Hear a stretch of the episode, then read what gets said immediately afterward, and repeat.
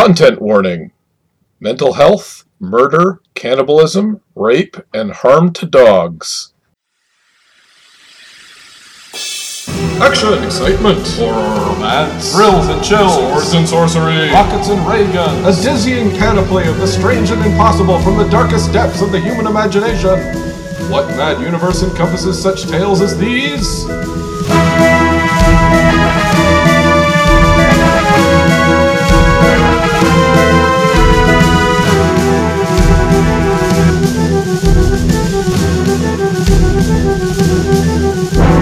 Join us as we bear witness to the sweeping sprawl of all the history that never was and all the futures that could yet be.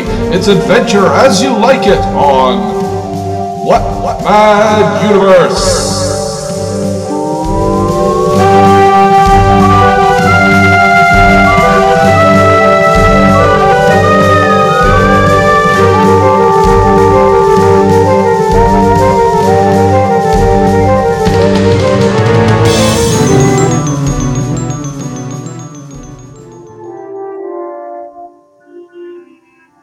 Future of luxury living has come to England. The high rise complex provides an oasis of comfort and privacy in the heart of the city. The new modern lifestyle of the 20th century has finally arrived, and you too can be a part of it. With its supermarket, pools, bank, school, and all the other amenities, why would you ever leave? Instead, make yourself part of a new, intriguing societal structure that's forming within the high rise, Participate in the class tensions developing between the lower, middle, and upper floors. Try to climb all the way to the penthouse where the architect Anthony Royal lives. Join in the murder, rape, incest, and cannibalism becoming more and more frequent as the building descends into chaos. High rise living is the new normal, so call today to make a space for yourself in the world that's coming. Pets welcome. Hi, I'm Adam Prosser. Hi. With me is Philip Rice. And uh, also joining us today is our friend and special guest, Zack Handlen. Hello. Hi, Zack. Hello. Thank you for having Hello. me. Hello. Yes, well, great to have you on. Uh, Zack's a novelist, and he's written a book and TV reviews for the AV Club. Um, anything else, uh, Zack, in your CV we should know about? Uh, I've got a pa- I... have got a Patreon. Um, right now, it's basically just for doing uh, Star Trek Voyager reviews, but hopefully, I, I tend to expand it in the future. So if you do a Google search for my name, you should be able to find that fairly readily. Yeah, yeah, we'll put up the link uh, in the uh, the web page. Oh. Yeah, you can oh. plug that again at the end. Fancy, fancy. Yeah, yeah, yeah. Yes, we have a we have a we have a little space for uh, for links and stuff. Uh, so we'll put that in there. Uh, anyway, uh, good to have you here. We're, today uh, we're looking at a genuinely well regarded classic, although perhaps not known to the populace at large, but it is pretty well known in literary circles. Uh, it's transcended the genre label. It's one of these. Uh, it's J.G. Ballard's High Rise. Uh, written in 1975, the book portrays a then futuristic luxury apartment complex that descends quickly into horror and madness as its residents are driven insane. Um, it's told partly from the point of view of Robert Lang, who is the uh, young doctor who occupies one of the middle uh, middle ranks, and um, also partly from uh, the viewpoint of Richard Wilder, who is a documentary filmmaker who lives on the lower floors of the tower. And uh, it's uh, right away you can probably see there that uh, class structures are part of the novel. Um, but it's very uh, it's it's actually very interesting. I I've actually read this like about a year ago, and I kind of skimmed it uh, to catch up for this. And then there was also a movie made about three years ago uh, by Ben Wheatley. Um, uh, Phil, you said you watched the movie, correct? Yep. Uh, Zack, have you haven't just seen the movie by any chance? Yeah, I've seen. I know I've watched like the first hour of it. Um, I enjoyed it, but I, I the thing we'll we'll probably talk about this later. But the thing about Ballard uh, is writing in general, and I think the thing a movie kind of captured is that it's can be really fascinating, but it's also never. I really really feel this like sense of urgency, so I sort of wandered away from it and never got back to it, even though I've been meaning to finish it. So I see. Yeah, no, it's. It, I absolutely agree. Ballard is a very uh, clinical. Uh, detached writer. He doesn't uh, gr- grab, put his hooks in you and grab you in. He's very, um, he's very uh, yeah, detached, I guess is the word. Um, yeah, it even and, starts off with just a casual mention that Lang just ate a dog. Yeah, exactly. Literally, the first uh, lines of the book are uh, Later, as he sat on his balcony eating the dog, Dr. Robert Lang reflected on the unusual events that had taken place within this huge apartment building during the previous three months. Now that everything had returned to normal, he was surprised that there had been no obvious beginning, no point beyond which their lives had moved to a clearly more sinister dimension. With its 40 floors and 1,000 apartments, its supermarket and swimming pools, bank and junior school, all in effect abandoned in the sky, the high rise offered more than enough opportunities for violence and confrontation, which uh, Lang is portraying as a good thing here. Yeah. And I mean, so he's essentially beginning right at the end of the book. So even even if there's any sort of urgency that would come from the slow devolution of the society, it's kind of been it's kind of been summarized right at the beginning anyway. Mhm. Um, but yeah, I, I agree. You're very you're very correct in that he's he's he doesn't make you you know relate to the characters or be pulled along with this with the uh, by the story. He just sort of flatly presents the events as if it was completely sane, which it isn't. Right? Right. Uh, Um, so uh, basically, I guess we should go over the, the basic plot of the story. right. Um, it's um, uh, we've seen this copied in a lot of movies and stuff since then, but uh, I guess this is the first of its kind. Um, well, maybe In- not the first, because there's also like it has. Well, Lord of the Flies. Yeah, yeah. I was about to say Lord of the. Flies. Yeah. Um, Yeah. But uh, the first of the this sort of class structure is represented in a closed structure. We've seen it in like Snowpiercer recently and uh, and other things. But uh, it's a it's a luxury high-rise apartment. Um, everybody in it is fairly well off, but some are more well off than others. Mhm. So uh, inevitable class structure gets set up, and uh, clans start breaking out where they're you know like us versus them sort of thing. The lower floors versus the upper floors, and the middle floors, and uh, Right. eventually. And we should make it. Yeah. We should make it clear that it all just starts to happen for no readily explicable reason. Like people just start to devolve. Um, he says right at the beginning, Lang does, uh, that he, uh, you know, he basically moved in specifically because he was going through a bad divorce and he wanted to get away from people. Uh, and that he's literally moving into an apartment building full of people, but they all uh, exist in isolation to each other, even in this uh, crowded building full of people. Uh, yeah, it's interesting because in a lot of the uh, the imitators, uh, it's literally a closed off structure. Like the Snowpiercer, they're all trapped on the train and they can't get out because they'll freeze to death. But in this case, they can leave. They just psychologically can't. It's not really explained, but it's a weird feeling. Well, they think- need to see this through. I mean, I think that's I think that's actually um, we'll we'll probably talk about it later when we get to the short story that, that you sent me, Adam. But um, I think one of the key points that the Ballard is going for is that, that on some level, all of these people want this to happen. It's not a thing. um, It, like in a more traditional suspense novel, you would see the degradation of characters, these people who we've come to like or admire or don't normally behave decently, so to start to watch themselves crumble under all these pressures and start doing these horrible things. Where in this case, it's just like we want to be like this. They can all leave. Like that's that's stressed over and over and over again. There's a se- multiple sequences where like one of the characters Wilder um literally just who has a very horrible fate literally like he keeps going to work coming back going to work coming back it's what it's it's one of the things that makes it while less suspenseful um really really interesting from like an anthropological sense of like these are this is the sort of the condition that people people start to define themselves by their position in the building, and that becomes more important to them than exists in the outside world. Which in turn, it, it doesn't the we don't see enough of the outside world for it to really for us to make much statements about it. But it does seem sort of like he's calling into question if it's like this in the high rise, what is happening outside the world that would drive people to behave like this inside? Yeah, well, I mean, at one point, literally, uh, the police come to the building, uh, but it doesn't stop anything from happening. Yeah, yeah, yeah. Well, that because people, uh, yeah, yeah, they, because uh, people go out and say, you know, everything's fine. It's okay. Right, There's a bit right. of garbage, but that's fine. Yeah. There's there's a set he does do there's like a modest escalation because I was talking about this with my um my fiance fiance fiance Caroline um and she'd read the book before and she liked it but she said one of the things she didn't particularly enjoy about it was that it felt like it just got to a certain level and just stayed there. And and there is a there is an ex- escalation. There are certain like moments that feel like okay this is dramatic. And one of those moments is the first death which is a jeweler who falls out from the 40th floor and we never find out what happened to him. Was it suicide or was he murdered or what? Um, but yeah, there's the once, things get to a certain point, they just stay there, and then gradually things get worse and worse and worse.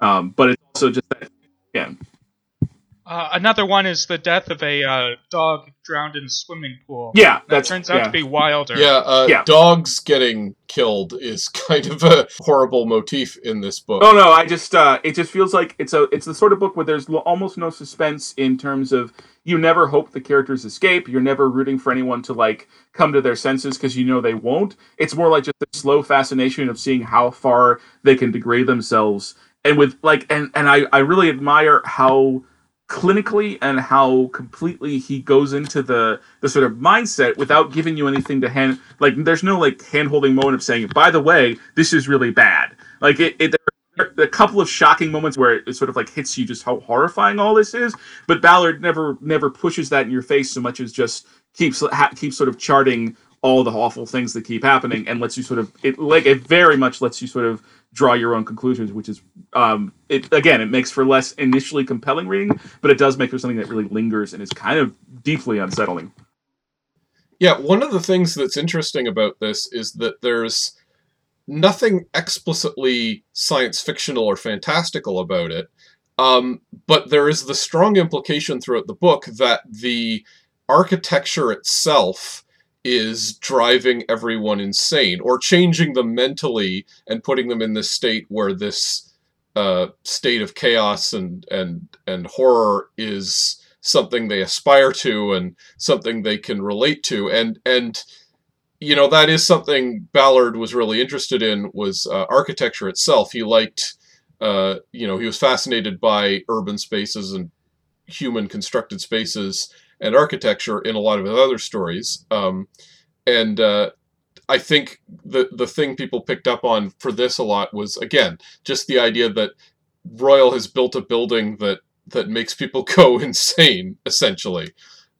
Yeah there there's um there's actually the bit earlier the first i think it's the first chapter we get from anthony royal's perspective because he's the he's the third one we see the book through. Um and I, I think it's the first one because there's a bit where it seems like he and his young wife are going to leave and of course they don't. Um but they are all packing to leave and then something shifts and they decide to stay. But even after he there's this bit where he like you, okay he decides he's very satisfied that he's going to stay. And then like three paragraphs or late four paragraphs later he's thinking about what is going to happen when they go and they still consider like still completely committed to staying. It's like it's very it's really cool. Um, one yeah one, one thing about the book i mean when you're reading it now in 2019 you can't escape the degree to which uh, it obviously syncs up with our concerns about capitalism and and uh, the class system class structure. And of course this is a british novel uh, so you know class hierarchy is very foregrounded.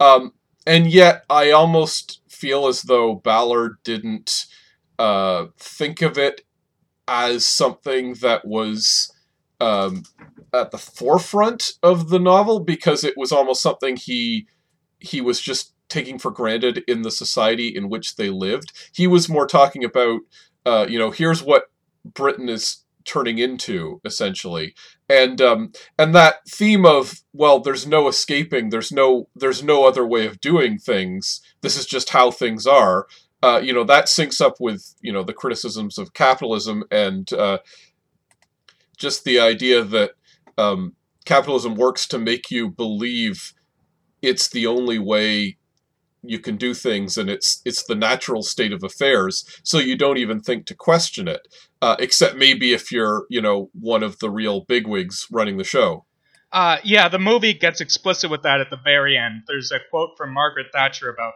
um, uh, capitalism being the only system. Yeah, the movie is uh, clever about using Thatcher. Uh, at the time the book was written, Thatcher had, I think, literally just been elected uh, leader of the Conservative Party. Uh, so, you know, Ballard wouldn't necessarily have known to make a big deal of her. Uh, but she did famously say, uh, you know, there's no such thing as society. I think that's definitely why she's being cited here. And of course, Thatcherism in the 80s is kind of, you know, seen as, in some ways, peak capitalism. There- There's also the idea that the um, what's happening in the building is an exaggerated form of of the struggles that happen outside under capitalism. The idea of constantly trying to win over other people and such. And uh, again, they could easily just leave, but they don't because this is this is the only thing they care about at this point. Yeah, and it is um, about that, but it's also about just the idea of architecture as a psychic space and the idea that we're building this futuristic uh, world and you know what we create is going to reflect back on us uh, that it is you know our creation and it's but it also shapes how we see the world and how we think of things. And then we sort of cut ourselves off from uh, you know any previous way of doing things.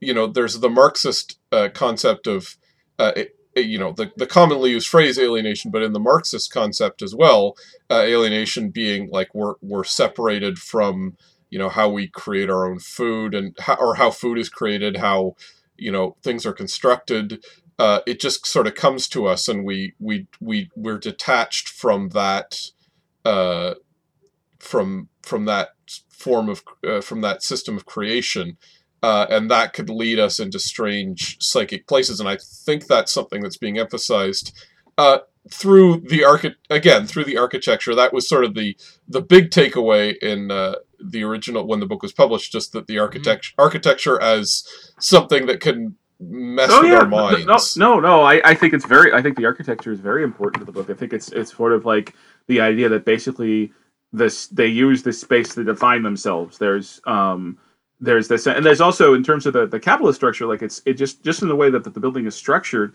you have the richest people on the top and the poorest people like the the lowest people on the bottom and there's that middle class that like keeps as a buffer. Like it's so explicit it borders on um almost too obvious. Like oh the like the, i mean the the, the head the the most the, the uh, for a while the most powerful guy in the building is last last name is royal and and the the, the angry like the documentarian his last name is wilder. Um it's it's not right. subtle but the, but it, it just all works so neatly. And there's a, a reinforcing a reinforcing sense throughout the book that the characters in it on some level even recognize they they embrace the metaphor intentionally. Like there's a sense that they are they are um ballard gives us i don't know if i would say it's self-aware but it's a sense of uh of this is the purpose that they have chosen for themselves. They put themselves into this space, and now that they have this space, they are going to define it in this specific way that gives them this meaning and the sense of these constant raiding parties make no sense. Like it, there is nothing. You, it, it is like there is nothing on the top floors that means more than anything on the bottom floors, except for possibly view. There are multiple right. floors that have uh, swimming pools that get slowly destroyed. Um, there, there are food courts. There are mall, there are malls. Everything is self should be self sustaining on every level. But because they're looking for that purpose, they create this sense that the top floor means more, and so the people on the top floor naturally become the aristocrats, and they become detached right. from everything. Even as everything still collapses around themselves, there are these great scenes later in the book um, where Royal is still like lord, lording over his little his little harem, and he has this um and ever and like people they have these wonderful dinner parties where they uh they all dress up and eat this they eat at these these these lavishly set up tables, but the meat is almost almost certainly pets, which is fascinating and horrifying, and the um, and there's like garbage strewed all the way all the through the halls. It's, right the the uh, it's like one of the the more visceral parts of the book um apart from violence is that the constant reminder of these people are literally living in their own filth. And yeah. they take comfort in that that there's that feeling of being it's just that complete insulation. And i yeah i think the architecture is, is a very important part of that. And i think i think the only reason this is really called science fiction is i think ballard in the for the few of his books that i've actually read um, I think he chooses to write in that genre space, not because he wants to go with those usual tropes or, or really explore the tropes themselves, but he wants to use that space as basically like, we don't need to pretend this is really realistic. Um, we don't. Yeah. Need, you don't need to ever sit back and go, wait. There's no way this building could be like that. Or like, th- th- surely this blah blah blah. This wouldn't work or blah blah blah. Um, it's more like just saying, just just embrace this. This is how the story works, and just go along with it. Yeah, it's it's. I mean, on one level, you could see it. I think as purely an allegorical novel, like uh, you know, Animal Farm or something, where it's it's not it's not even meant to at, at all reflect reality. It's just you know, hey, they're all avatars of aspects of society, basically. Um, the, yeah, you know, say uh, Wilder. Um, his goal in the book is to get to the top floor, and um, he goes up step by step, slowly taking over areas. So he's like a social climber, Right. literally. Mhm. Yeah, exactly. And then, of course, he gets to the top and he and he ends up uh, shooting Royal. Um, that's sort of his, his. I don't know if he. I can't remember if he actually states that was his goal from the beginning, but he kind of wants to get at Royal and and take him down, uh, which Ah, he yeah, does. and he gets killed by Royal's wife and The a bunch Right. of other women. yeah. Yeah. yeah. yeah, somebody compared that to the Maenads of, of Greek mythology, kind of what happens. And that, in fact, by the end, it's sort of implied that the top levels were taken over by the women, that it becomes kind Yeah, of a yeah. weird matriarchy. I got the scent of a weird uh, sort of goddess cult. Right. Yeah, that's what the, just the upper lores, and and Lang is one of the few uh, men left in the building, and they he talks about in the last chapter how they'd broken in and seen him there, and it seemed like he was the prisoner of the two women that he's now living with at that point. Which, because we're seeing it from Lang's point of view, you kind of wonder if you know the way Lang's describing everything, and he's you know he seems to have gone insane um, you, you you feel like he's saying, well, people might looking in think that they were controlling me, but I'm actually controlling them. But then you go, well, wait a minute, is he completely wrong about that? Is he being controlled? And he's talking about he's going to start giving them morphine, and that'll make make him able to control them, and so on. Uh, but but there, yeah, there's sort of a sensibility that the women have taken over the building, and there's only a few men left in the building, and they're kind of under their control, basically, as servants, as it, were. Um, I did want to mention that, of course, this was all somewhat inspired by reality. Uh, in the 60s and 70s, as cities grew more crowded and and uh, there was a big push towards modernization in Great Britain, um, there was this idea they called, quote, streets in the sky, uh, which is essentially what we're seeing portrayed in the book the idea that, you know, instead of a city block, you'd have a, a residence building. This probably also inspired stuff like the the mega blocks that they have in the Judge Dredd comics, where everyone's sort of like you have an entire city as a giant uh, building, essentially. Um, the idea, it, again, you'd provide housing, but you'd also have shops and amenities and things in the building. Um, and it was laid out along a wide outdoor terrace uh, that would so again it would feel like you'd go out your front door and you'd see your neighbors and stuff so it would be a little more residential than a modern apartment building where everything's indoors. Um, and this was realized in something called the Hulme Crescents Tower in Manchester, uh, which was, well, I mean, there were a number of attempts at it, but this was the notorious one because it was plagued by design problems and it was declared unfit for family living just two years after it was finished, uh, partly because a small child fell from the badly designed balconies, which might be what inspired the image of the jeweler falling off the balcony in this book. Um, but Ballard apparently did specifically tie it to that and the idea that oh well we're going to build this great uh, you know city in the sky street in the sky but we were doing a terrible job of it essentially um, and those were Yeah, low part income of uh, part of the things that starts the escalation is the building malfunctioning, the elevators and the lights. And, yes that's that's uh, 100% end, something uh, oh, sorry. At the end, uh, the last thing that lit, uh, Lang notes, uh, he looks out at the other buildings that are starting to flicker, and he he Right. wants to welcome them into his new world. Exactly. Yeah. It, it was. I mean, well, again, those were all built by Royal as well. It's Royal's Yeah. fault, basically. Um, but but yeah, it was it was. Um, he was taking what was happening with these low income housing units, and at the time, the idea of a luxury high rise housing unit was apparently a bit unusual in England. That wasn't something you would see a lot of. It's fairly common now, and in America, it was already fairly common. But um, in England, it was kind of a that's another thing that possibly marks it out as a science fiction type of novel because it might be set a few minutes into the future, essentially. Um, but that was yeah, that was that was Ballard looking at this and saying, well, you know, this is a bad idea because blah blah blah, and then going completely over the top with it. But essentially, that was the idea. Um, and uh, I, I did also, sorry, I know I'm talking a lot here, but I did also want to mention uh, Erno Goldfinger, uh, who was explicitly listed by a number of people as the basis for Anthony Royal. And yes, that is the same guy who became the basis for the James Bond villain. Um, he was a modernist architect.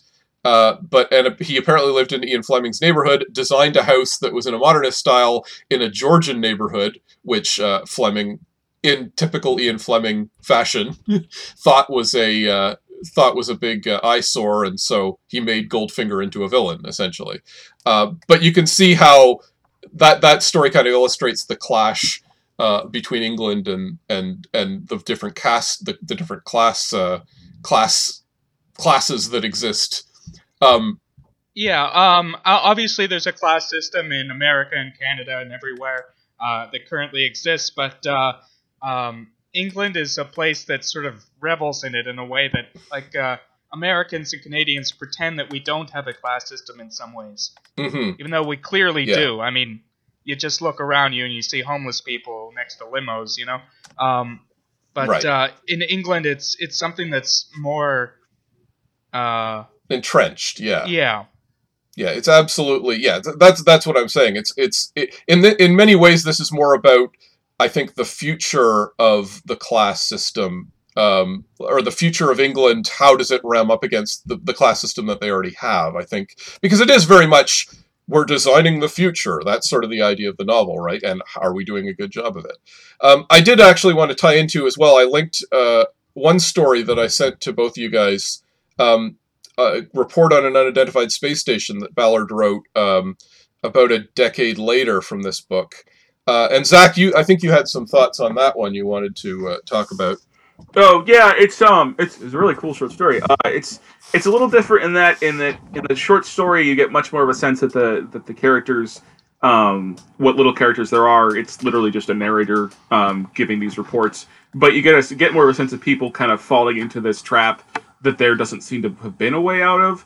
Um, and coming to worship the trap. Whereas in the high rise, part of the, the point is that everyone in there is in there willingly and no one chooses to leave. But there's that same sense at the end of like coming to let a system define you, like coming to let Right. like our, our values are molded to fit the the well the architecture are like one of the very explicit explicitly odd things about that that short story is that it's basically a group of scientists a group of, of astronauts who find themselves in this location that looks like a giant like a terminal of some sort. Um, and you get the descriptions you get it just sounds very functional very much like oh this is a place where people would sit um, that has like I, I don't even know how to describe it exactly but it's architecture that's designed as that that like it you're passing through to constantly move forward for no no purpose. Whereas then the high rise basically establishes this environment where people have because it goes up you must want to go up um, and because Right. that, that has the value to it that's what everything revolves around almost almost immediately. There's like the constant wars about keeping the elevators and who has control over this.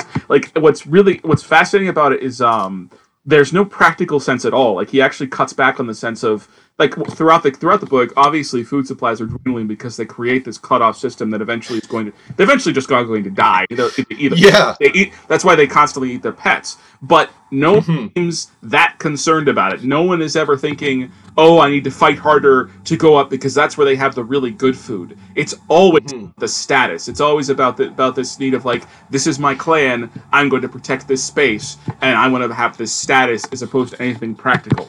Um it's it's Uh, which, yeah, there's a part where uh, one of the characters, I can't remember if it's Lang or Wilder, but they uh, they go to the supermarket towards the end, um, on the tenth floor, I think, and um, there's obviously no food left, and uh, he asked the person who's still inexplicably working there about it, and she said, um, uh, people must have gotten supplies or got you know uh, bought it all out for supplies early on, but uh, he noted that. Uh, nobody is really thinking, uh, you know, a day ahead even. Um, Yeah.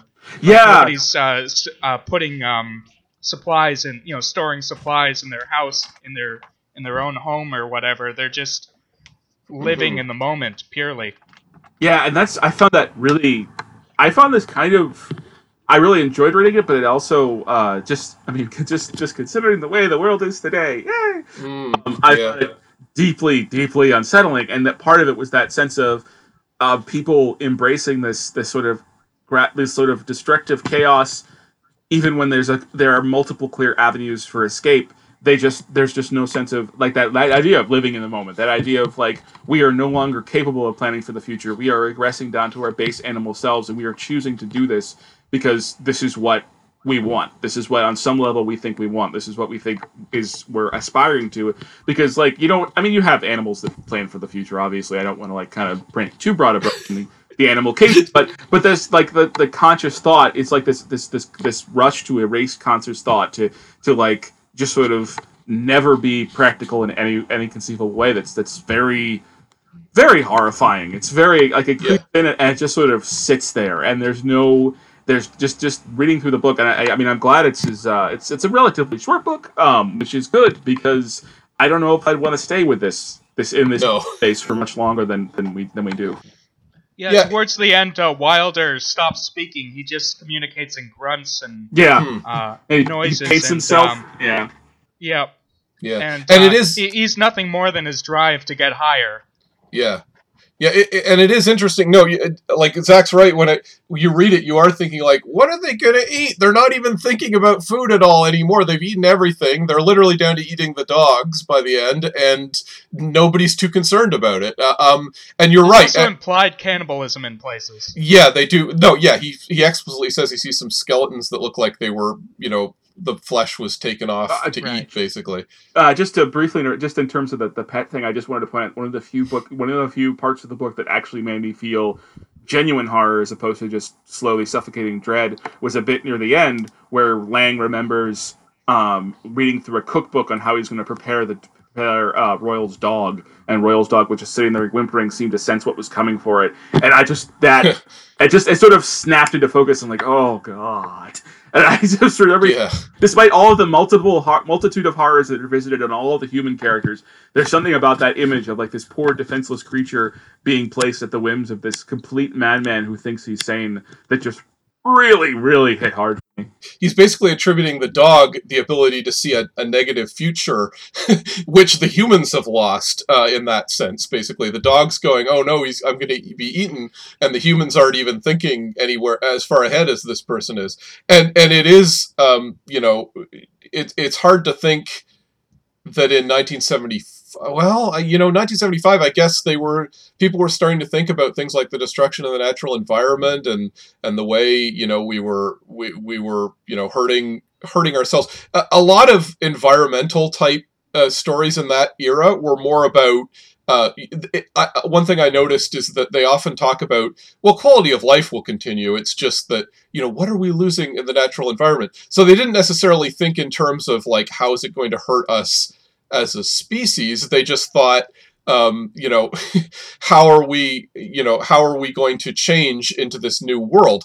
Uh, but it does because it become extremely relevant. The movie silent running which was around the same time period Mm. um, has a whole scene where they say you know you know they're they're they're safeguarding the last uh, you know nature on earth in outer space and somebody goes well but earth's good everyone's got a job and it's like yeah but there's no trees on earth anymore according to you um, you know, so you wonder, you know, if, if that was a, a a major concern that Ballard might have been thinking through, because as a metaphor for just, you know, human advancement, it, it definitely stands out. There's another similar part with the dog. Um, Wilder has trained a small dog to act as bait for for people that he would then, you know, take out. Um, and uh, he muses that he's planning on eating the dog after he's done. Oh yeah, Yeah. yeah. Yeah, dogs being eaten is a recurring motif in this, or being killed or eaten is a recurring motif in this book. And um, and actually, Zack was actually he's mentioning that it, it, uh, uh, the the the not thinking about the future and and the present. Uh, I think that's actually a narrative technique Ballard's going into here because, as we say, he starts at the end. Um, he kind of compresses everything into the present, and there isn't really a slow descent. That is actually interesting. There's no, I mean, there's a descent, but it seems to happen really fast. Like they get to horrible stuff happening pretty fast in the novel, um, and and there's no sort of there's no way to sort of slowly get into the character's mindset as they descend into madness. It's just we're living in the high rise. We've decided we're going to live in the high rise. Oops, we're eating each other. You know, like it, it gets there almost right away. And I think that might be part of the aspect of they've stopped thinking about the future. They've stopped thinking about the past. It's all compressed into one moment for them, essentially. Oh yeah, of course. No, I think it's very. I, I think he's less interested. Ballard isn't particularly interested because again, it's a, a uh, that sort of descent is a narrative function.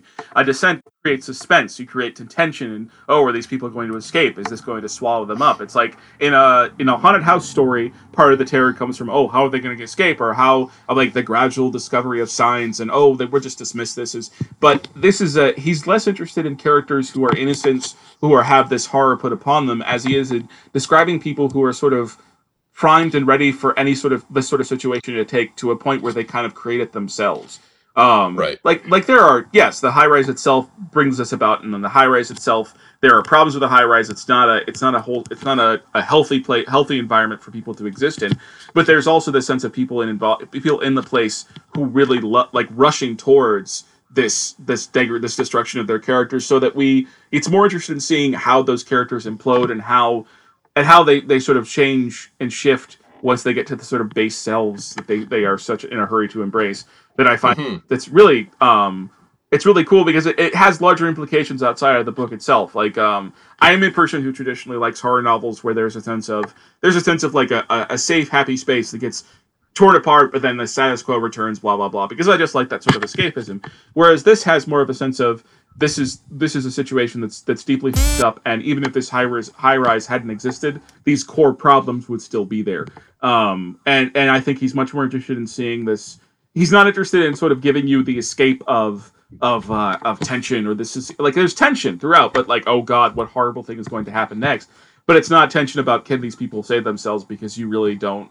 It almost gives you that sense of like when you reread a book and you know you already know the bad things are going to happen. You're you're sort of just charting them out. Um, Right. and that's that's yeah that feels very intentional to me and it feels very much like it, it paints a picture of humanity in a much more cynical sort of like uncomfortable way than something more traditional would have Yeah.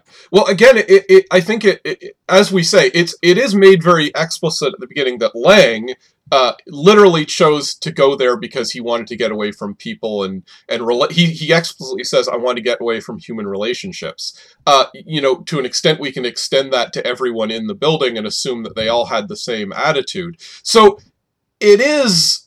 I if you want to, you know, something to be less, you know, cynical about human nature coming out of this novel, you could argue that well these are the kind of people that the high rise attracted in the first place and that's what it was able to you know that's how it was able to work on them.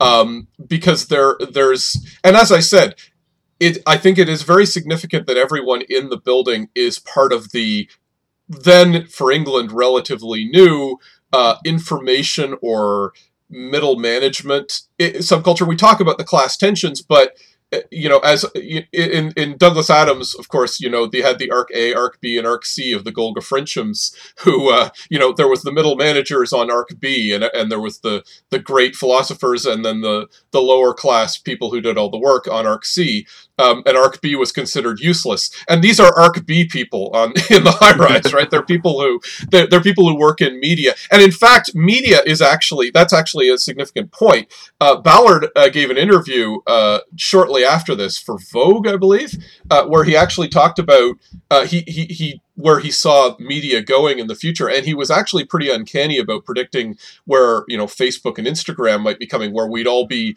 personal filmmakers, we'd all be personally developing our brand for the media.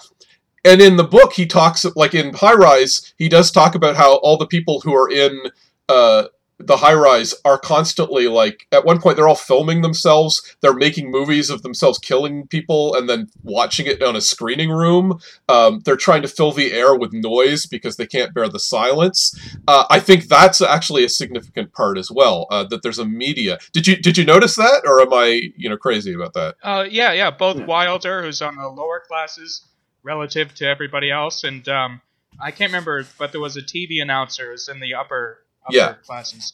Uh, Yeah. Who's the only Yeah. person by the end who's still going to work. Right. Yeah. And then uh, even though as I say Lang talks about going to work at the end, but they but yeah, and, and even Lang is yeah, he's a doctor, but he's a teacher. He doesn't, you know, he doesn't necessarily go and do surgery or anything. He just and he doesn't want to get out of the the role of teacher. He's he's kind of been delaying getting into a private practice and developing his own uh, patients, as he says, uh, because I, you know you've got to find your patients to develop a private practice, and that I think that's that's sort of a metaphor for how he doesn't want to relate to humanity, even going into the story. Uh, he wants to just you know occupy his own space and and be live completely the life of the mind and not have a relationship to to uh, to humanity. yeah And- and then Go ahead. oh i was just going to say that uh, i forget which character i think it's i think it's royal but it might i think it's royal um, observes that he's the, the most him or wilder observes that lang is the most the most suited to living in the in the high rise he is the most perfect emblem of what the high rise represents and he, I mean, he's the only one of the two that's he's the only one of the three main characters who survives. Um, R- and right. by to the end of the book, I don't think he's going to be around for much longer. But No. that that No. sort of there's a combination in him of sort of passivity, passivity and and sort of witness, and yet also not getting involved or not like trying to stop anything. Not he he participates, but he's also at a remove that it's yeah. Anyway, sorry. Go on, please go on. Uh, one thing I really, and we've discussed this already, but I like how sort of non-literal this novel is. Mhm. Like, um, you can't just. I mean, people are acting ridiculous in it. Like, I'd hate to see like what somebody like Cinema Sins or something would would take away of this novel. Why don't they just leave Uh-huh. the high rise? This movie makes or this book makes no sense. Um, Yeah. Well, I almost want somebody like a Cinema Sins people to read this book because this book basically dares you to say, just try and attack the plausibility of this. He, because he doesn't just say, oh, and nobody ever left. Like he doesn't just ignore the fact that nobody leaves. He actively, Ballard, uh, that is, actively confronts it repeatedly about how they're always trying, they're always talking about leaving and thinking about leaving, or you know, or, or rather, they're not thinking about leaving, or they're just yeah, they're as you as as you say, Royal talked about leaving and thought about maybe we should go somewhere, and then as Zack says, he didn't. He just decided not to.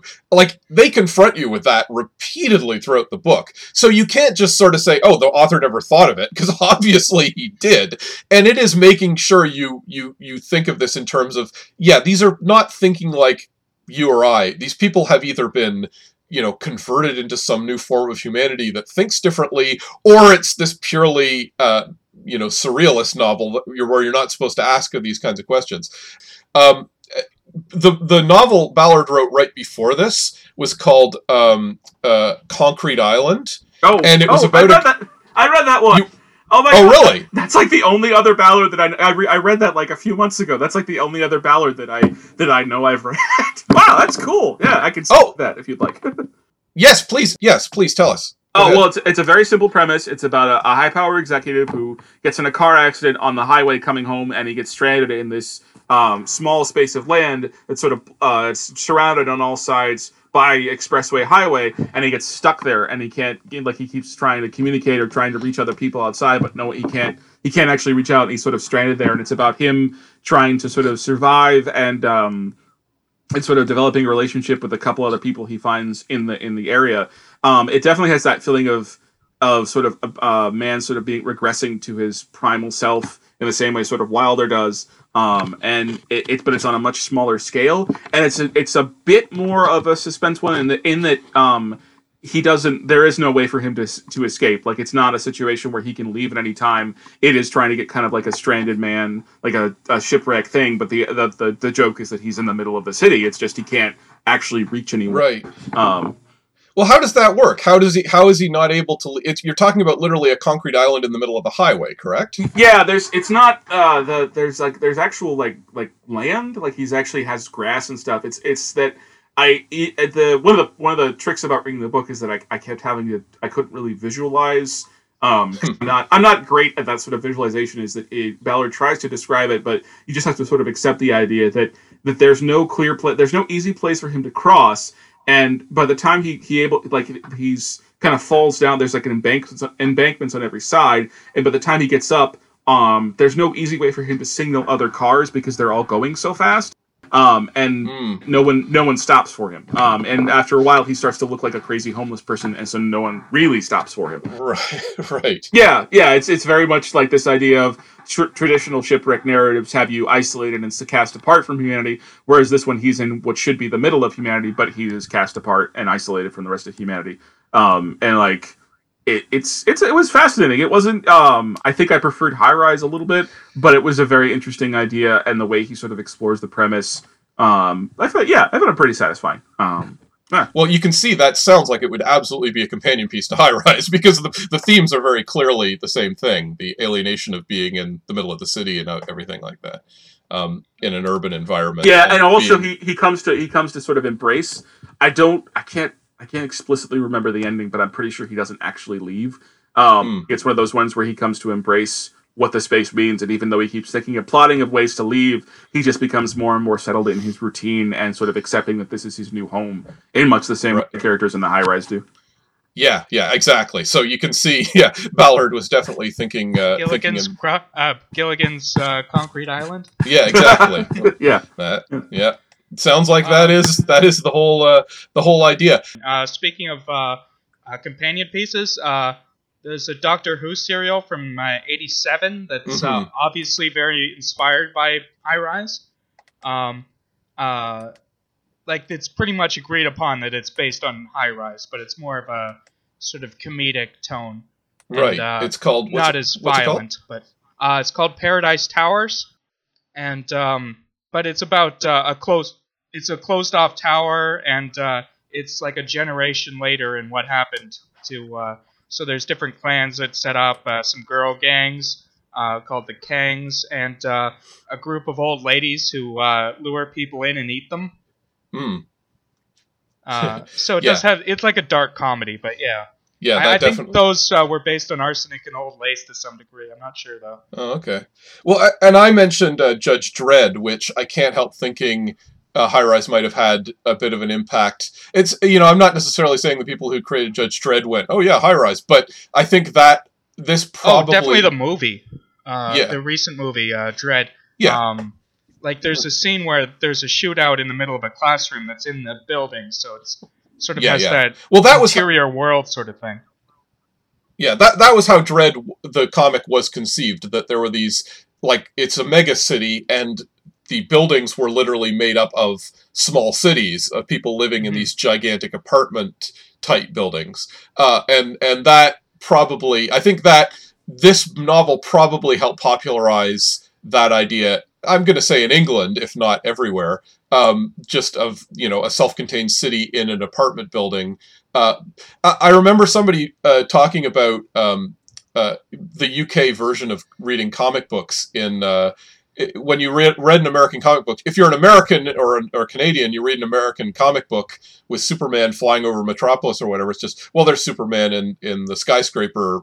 Uh, you know, in the '60s, you're reading this and just going, "Oh yeah, he's in a he's in a big city with with high-rise buildings." In England, high-rise buildings are a fairly new phenomenon. So Superman's, you know, and or Batman's it, uh, environment is this crazy sci-fi setting to them, even if it's not intended to be. so that was kind of a new idea, I think, to the to the to the British, and that I think that was the thing you're you're seeing in this novel, where it was starting to impact people that hey, we can build these giant gleaming towers too. That can be the future, right? So it came a little later to the UK than it did to the to America, possibly. Um, I think uh, I think we're uh, hitting the end here. Do, uh, Zack, did you have any final thoughts? I, well, uh, it's it's a good book. I can't hear anything. Um, no, it's uh, it's a it's a it was a very enjoyable, very unsettling read. Um, and I think the the uh, the sort of way it, it sort of points to the way human beings will adopt systems because they want purposes their purpose in their life and meaning, even if that meaning is essentially harm is ultimately harmful and destructive, is very telling and very still like it, it's it's unsettling how relevant this book still feels. It's kind of Mhm. like kind of a cliche to say that now. It's like everything is relevant all the time, but it, it doesn't like the things that you were describing about how at the time that Ballard wrote this, high rises were a new phenomenon, and it, it, it still feels incredibly prescient, and it still feels like a book that could have that you could have write you could have written something like this today, and it would still feel more or less the same. Um, Mhm. You, could even argue that it's like a metaphor for all sorts of things, but just that the central core, it's so pure, such a, a pure and and really well done exploration of this singular idea, and I always enjoy I always enjoy reading books like that. Yeah, I think I, I, it's almost so prescient that, that you don't notice how prescient it is because it, you just go, oh yeah, high-rise buildings. You know, that's something we take for granted now, essentially. Whereas, you know, he was in some degree predicting what things were going to be. I mean, in an absurd way, but he was he was looking at the the shape of the urban landscape and the and the futuristic civilizational landscape and the capitalist landscape in ways that were actually prescient, so that we now take them for granted. Uh, anyway, uh, so I think we're gonna wrap it up. So uh, one last time, Zack, if you want to plug your uh, Patreon, uh, just uh, just talk about it for us Well, there. I'm uh, I'm continuing. I'm uh, I kind of made my bones at the AV Club reviewing um, the various Star Trek shows. Um, so I'm continuing that um, with Star Trek Voyager, which is not the most beloved Star Trek series, but um, I'm having fun with it. Um, and uh, It's over on Patreon. Just uh, I think it's just patreon.com backslash Zack Handlen. Um, and uh, right now we're still in the first season. We're kind of about halfway through and kind of looking at each episode. It's like an episode a week. Um, it's for subscribers only, but I'm hoping to expand and doing some other stuff down the line when I have more time. Um, and other than that, yeah. Um, I, I have a, and if you really like the X Files, um, there's a there's a book out there that I co-wrote with uh, Emily VanDerWerff called uh, Monster of the Week, and it's a complete critical guide to the X Files. And we cover the two of us go back and forth and cover every episode of the X Files and all the movies. Um, and it's actually coming in pa- coming out in paperback in September. Uh, it's already out in hardcover, but if you'd like to wait for the paperback, which will be cheaper and totally cool, um, the paperback comes out in a few weeks. So keep an eye out for that. Thank you. Great, thanks, Zack, and it's a pleasure to have you on the show. Um, as always, Phil, you want to uh, you want to plug your thing as always? Oh yeah, sure. Uh, I have a web comic called the Apex Society. Um, you can just search for that. It it's probably not the first thing because I, I it's also the name of a Star Wars thing. Then I didn't check first, but anyway.